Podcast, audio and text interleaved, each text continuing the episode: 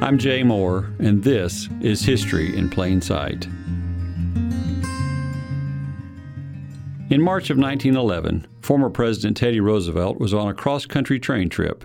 His private train car had reached Fort Worth by March the 14th.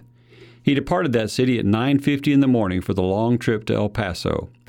Towns all along the T&P track wired ahead requesting that the former president might consider a stop as he crossed the state. When Roosevelt's train briefly stopped in Baird to switch engines, he was handed a sheaf of telegrams half an inch thick, and included in the stack was a request from Abilene's mayor, E.N. Kirby. Approaching Abilene mid afternoon, the engineer had but little choice to stop when he saw that the track ahead was clogged with 4,000 Abilenians hoping to catch a glimpse of Colonel Roosevelt. Engine 277 pulled to a stop alongside the T&P depot at 12 minutes past 3. Enthused Abilenians emitted a thunderous ovation as they saw, standing on the rear car platform, the mightiest American of the day, flashing his famous tooth filled grin. He said, My friends, I want to congratulate you on your excellent school system and your fine crop of babies.